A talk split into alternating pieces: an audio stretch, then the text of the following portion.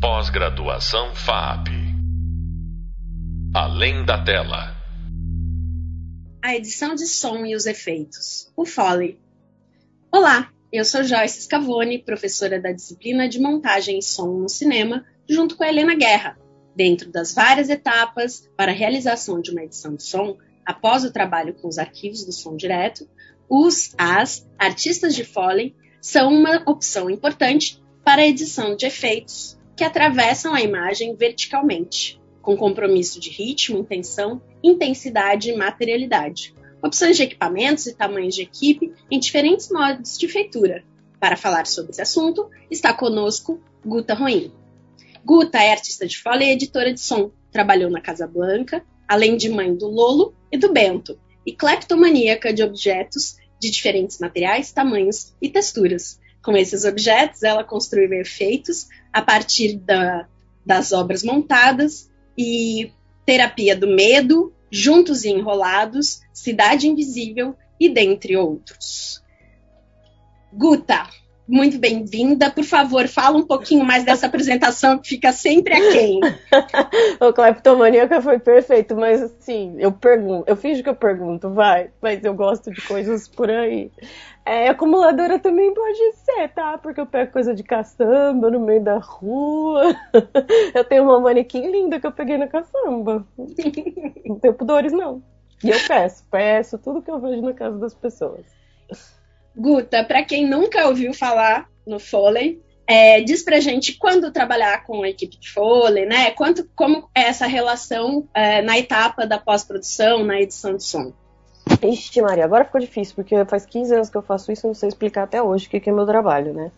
É, o Foley, ele cria, recria ou reproduz todas as movimentações das personagens ali na, em cena, né? Sejam elas humanas, animais, criaturas. Então, se aquela criatura caminhou, a gente faz o som dos passos. Se ela é melequenta e está se desfazendo, a gente faz o som da meleca dela desfazendo.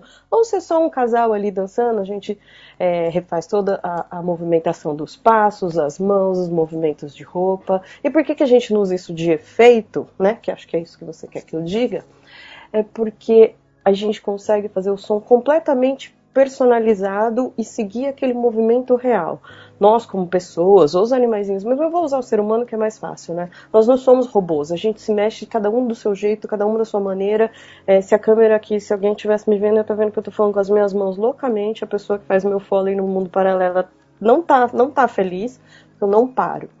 Então, é, eu vou dar um exemplo do movimento de roupa, porque isso é muito característico, né? A gente não presta atenção nas nossas roupas porque a gente nasceu, botou roupa, né? Primeiro dia ali na maternidade, quem nasce maternidade padrão, tudo, bota uma roupinha. Então a gente só repara o som da nossa roupa conscientemente se a gente coloca um tecido diferente, uma jaqueta de couro, é, aquele vestidão de a princesa, né? Que vai chuar, chuar, chuar. No dia a dia a gente não dá muita bola. Mas quando esse som não existe ali, a gente sente muita falta. E para seguir esses movimentos, eu faço assistindo, tipo sombra né? A pessoa se mexe. Eu trabalho em uma sala preparada para isso, que tem um zilhão de cacareco, parece aquelas garagens de americano que a gente vê no filme, só que um pouco menos organizada. Com vários pisos diferentes, é, tecidos, materiais que eu pego da caçamba, na casa das pessoas, eu ganho. Então, eu vou assistindo e fazendo ao mesmo tempo. Isso me proporciona o, a habilidade em fazer conforme o movimento e deixar o mais natural possível, o mais sutil possível, o mais crível possível, e também criar coisas novas em cima daquilo. Todo esse sincronismo. Então, é gravar em sincronia com a imagem, ao mesmo tempo. Parece que não faz sentido nenhum, mas faz. e conta pra gente em qual momento isso acontece, né? Eu posso é, fazer, né, contratar os artistas de Foley em, em qual momento para o meu filme? O tempo todo, ó, chegou na fase da finalização de som, todo e qualquer filme, seja ficção e até documentário, eu já trabalhei. Porque a gente sente falta desses sons, né? Às vezes no set colocou ali um feltro na cadeira, e a pessoa até estava descalça para gravar, Então todos esses sons fazem falta e eles ajudam, não só fazem falta, como ajudam a criar histórias. Eu posso criar características novas para cada personagem. Se a pessoa está andando brava, eu consigo andar um pouco mais brava, eu consigo colocar um som de sapato bravo. O, minha conversa sempre não faz sentido, mas quando a gente entra no som, se alguém entra agora e escuta, nossa, o som de sapato bravo, não. É, então assim, eu consigo dar características novas. Se é uma pessoa mais delicadinha, mais fofinha, eu vou procurar aquele sapato que tem um som mais agudinho, mais levinho, para ficar mais princesinha. Se é uma mulher mais decidida, mais forte, eu vou procurar o sapato, se ela tá de salto ou não, mas o sapato que soe com todas aquelas decisões dela. Então a gente cria características novas ou reforça. Então o Foley pode entrar durante, no começo do, do, do da ah, o Foley entra junto com toda a pós de som. A gente trabalha ao mesmo tempo que todo mundo está. Mas é importante, a, a imagem já está montada, né? Assim, já está finalizada. Então, exatamente, junto com todo o pessoal da pós de som, que aí fechou a imagem a gente chega para todo mundo. O ideal é até vir depois que o pessoal já fez uma pré de diálogo, mas nem sempre é muito, muito incomum ter tempo para isso, mas é o ideal, porque assim eu consigo ouvir tudo que já vai existir dentro do filme. E me diz uma coisa, Guta, é, vocês propõem uma lista de, né, de, de, de, de elementos que serão capturados? Existe um diálogo ali com o diretor, eventualmente? Como é que é, é essa listagem do que vocês observam, né, os sons que vocês observam na tela? Existe uma conversa com. É muito raro hoje em dia ter conversa com o diretor, mas com quem está supervisionando o filme, a pós de som do filme, né? Então as pessoas me passam os, os, os pensamentos, os desejos e a ideia de som daquele filme. Então é, é, é hiper realista, é realista, é para viajar em algumas coisas, algumas partes é meio maluca. É, animação, animação ainda é mais difícil, né? A animação tem que ter bastante conversa sobre isso. Um exemplo tinha o Tito e os Pássaros, que é uma animação super bonita. O que foi passado para mim é que quando as pessoas viram pedra, elas tinham som de ovo, casca de ovo. Só que a casca de ovo em si, ela é muito fininha, não era um som bacana. Então a gente foi atrás de materiais para produzir isso. Então é muito difícil a pessoa me dizer, ah, eu quero esse material, mas referências sonoras do que quer aquilo, né? Ou então alguma ideia bem maluca de tipo, o que eu acabei de receber esses dias é o som da alergia. Agora eu que me vire para descobrir qual é o som daquela alergia. Na minha concepção tem muita meleca. Tem. É que depois eu te mostro o bicho que vai ter alergia. E meleca é o que eu mais faço no Foley. Eu tenho pacotes de macarrão, miojo, hidratante eu uso muito é, gelatina, dependendo assim se tem cirurgia ou coisas ou bichos, eu sempre passo no mercado, faço uma compra enorme de vegetais e frutas para poder fazer uma sequência bem melequenta. Mas aí eu separo um dia inteiro para meleca porque fica bem caótico o estúdio. E vocês é, tem diálogo com a equipe de edição de som? E como é que é uma certa existe uma certa preparação para mixagem também? Assim eu tento gravar o mais, mais em sincronia possível né? Mas eu não sou robô então eu dou uma perdidinha ali. Algumas coisas assim algumas sequências não é só um som né? Tem certa imagem vou dar um exemplo que eu dou sempre que é muito fácil de entender é uma carroça. Uma carroça ela tem muitos sons, então eu vou fazer camadas, camada de madeira, camada de rangido. Ela é nova, ela é velha, né? Então a pneu é de borracha, é um pneu de, de uma roda de madeira. Então eu vou criando camadas para isso tudo. E conforme a edição que é a próxima etapa do Foley depois da gravação, recebe aquilo, a gente coloca numa ordem de prioridade sonora. Então, ó, isso aqui, isso aqui vai ser mais alto, que isso aqui tá brilhando mais, que é a madeira principal. Ó, tem esse rangidinho aqui que vai subir, vai descer de vez em quando. Essa, essa, essa borracha da roda é super importante por causa de sei lá o que, estou inventando, que vai furar daqui a pouco, então a gente tem que prestar atenção, porque é uma chamar atenção para aquilo que vai acontecer no futuro, né? Já dá aquela acostumado de repente aquele som some, faz muita diferença, né, daquela quebrada. Então a gente coloca essa ordem de prioridade. Então após a gravação, por mais em sincronia que esteja, a gente prepara uma edição. Que é limpar também, porque eu reclamo no meio dos takes que eu erro, eu falo bobagem, a gente tem acessos de riso, eu derrubo alguma coisa. Sempre acontece uma papagaiada, então a gente precisa também apagar esse tipo de coisa. E é, você, vocês fazem uma movimentação né, é, do corpo, dos objetos, e, mas também chegam a calcular é, as diferentes frequências, né, assim, diferentes frequências que, que vão sonorizar uma movimentação de um mesmo objeto, ou uma relação entre dois objetos, propositalmente pensar sons né, altas frequências, baixas frequências, Sim, sim, né? Dependendo do que for, a gente também às vezes pede se existir já uma, uma, um bounce do efeito pra gente também não ficar brigando ou sumir ali no meio, né? Tem uma animação que eu fiz que chama As Aventuras do Avião Vermelho, e tem um ursinho de pelúcia e o Edu Santos Mendes, que era o supervisor. Ele levou todos os bonequinhos, todos os brinquedos de pelúcia do filho dele pro estúdio pra gente, a gente fez testes e tal. E aí o ursinho tava fofinho, mas tava bem fofinho. Só que ele só tava fofinho, faltava alguma coisa, faltava uma frequência diferente daquele grave. E aí tem um momento que ele fala, ah, eu sou o seu amigo mais antigo. E aí a gente lembrou que no passado os ursinhos tinham uma coisa muito segura, que eram umas bolinhas, que era que ele furava, voava para todo lado, as crianças engoliam. E aí a gente fez um saquinho de tecido de feijão para ficar aquele agudinho, para somar. Então toda vez que ele caminha, se mexe e abraça, tem o fofinho, mas também tem aquele agudinho de leve para juntar para ele não virar só uma massa de bolota. Então a ideia é sempre tentar entender o que, que aquela personagem, o que, que aquela movimentação, o que, que aquele som necessita para aquela cena, junto com todo, toda a parte em volta, para nada brigar e tudo ficar soando bem. E a gente também não sumir, não se perder ali, né?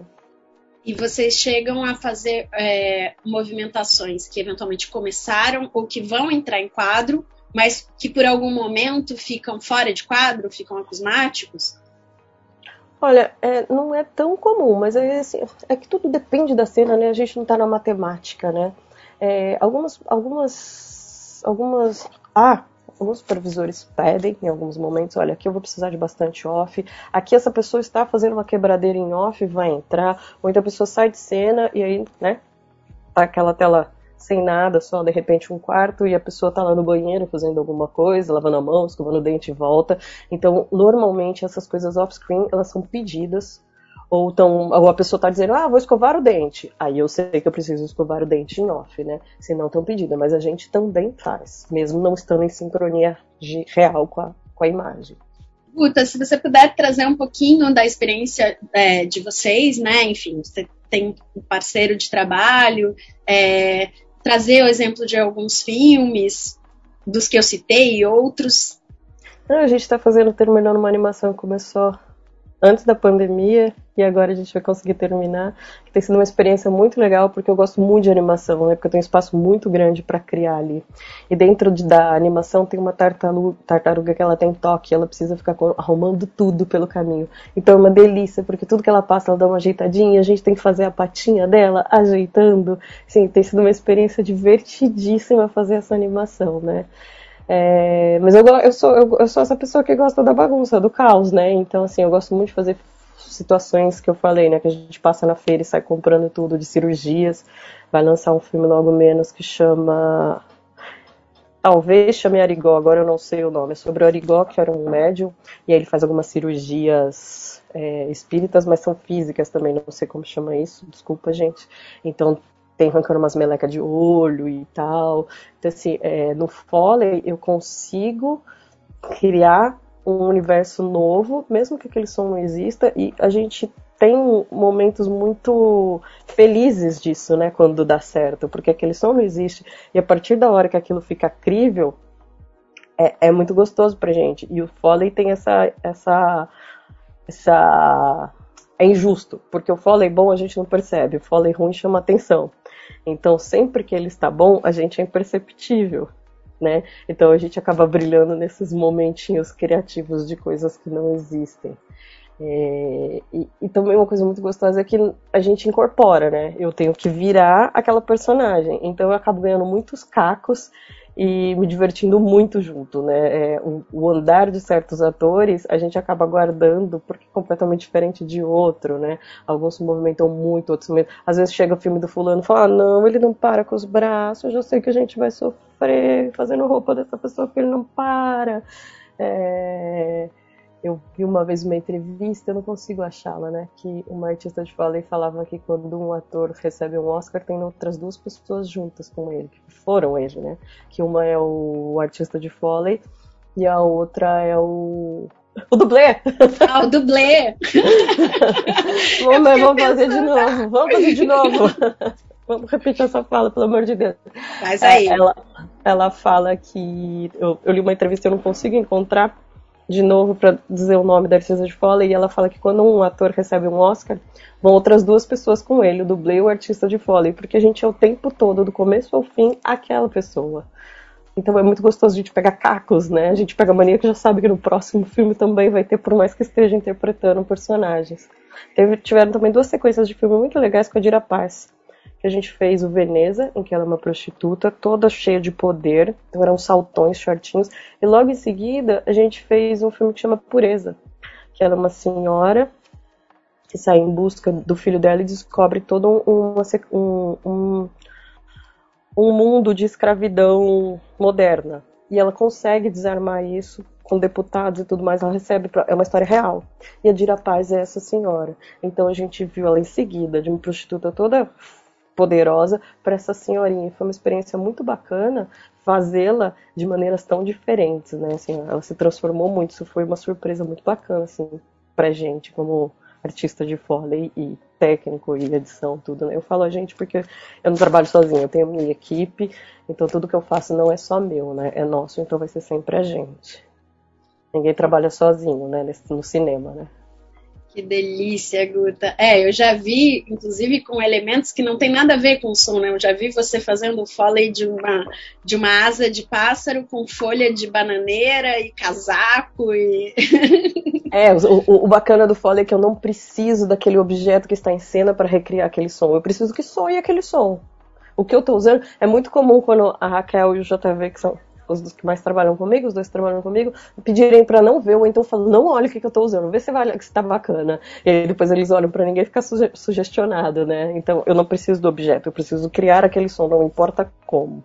Muito obrigada, Guta, por estar aqui com a gente. Com certeza o estudante vai entender muito melhor sobre essa etapa agora.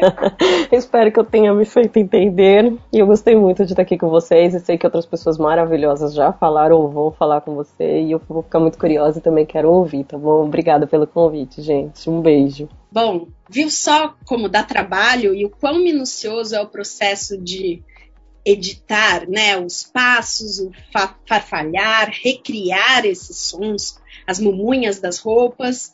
É, quantos outros sons pontuais podem povoar o universo diegético de um filme? Saiba mais como relacionar os sons construídos pela equipe de Foley na edição e mixagem, dependendo do estilo sonoro, e também a etapa final do processo de feitura do som para uma obra audiovisual no próximo Hub Sonoro. Você acabou de ouvir mais um podcast sobre a edição de som e os efeitos, o Foley, com a professora e profissional de som Guta Ruim. No próximo podcast, vamos falar sobre a mixagem, nuances, espacialização e imersão. Até breve! Pós-graduação FAP Além da tela.